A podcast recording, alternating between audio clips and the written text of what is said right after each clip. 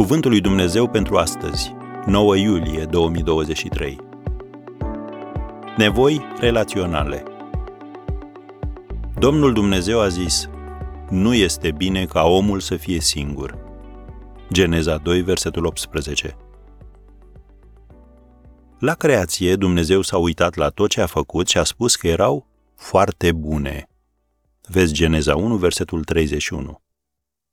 Apoi a venit un moment în care și-a dat seama că omul este singur, neîmplinit și incomplet. Atunci Dumnezeu a spus, nu este bine ca omul să fie singur și a creat-o pe Eva. De fapt, niciunul dintre noi nu se poate dezvolta până la cel mai înalt potențial dacă nu este conectat la relații hrănitoare și dătătoare de viață. Iată un exemplu.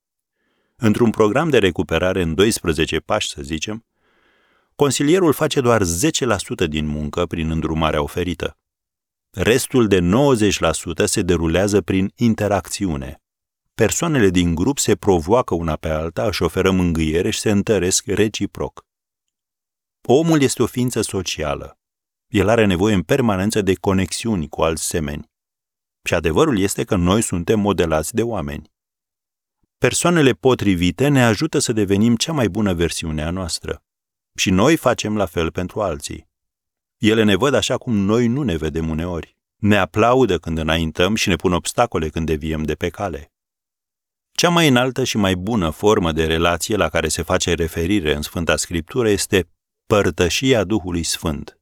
Vezi Filipeni 2, primul verset, 2 Corinteni 13, versetul 14 și 1 Ioan 1, versetul 6 nu este o legătură doar de natură socială, relațională sau intelectuală, ci este o legătură spirituală profundă, care ne ajută să creștem. Este ca diferența dintre albine și fluturi. Fluturii doar zboară peste un teritoriu, dar albinele strâng mierea. De ce? Pentru că ele nu doar aterizează scurt pe o floare, ci rămân pe ea până când extrag nectarul dătător de viață. Dumnezeu l-a scos pe Ionatan în calea lui David și a făcut ca lângă Rut să fie o Naomi. El a pregătit și pentru tine oameni pe care ar vrea ca să-i cunoști. Deci dacă îți dai seama că ai nevoie de un asemenea om, vorbește cu Dumnezeu despre asta. Chiar astăzi.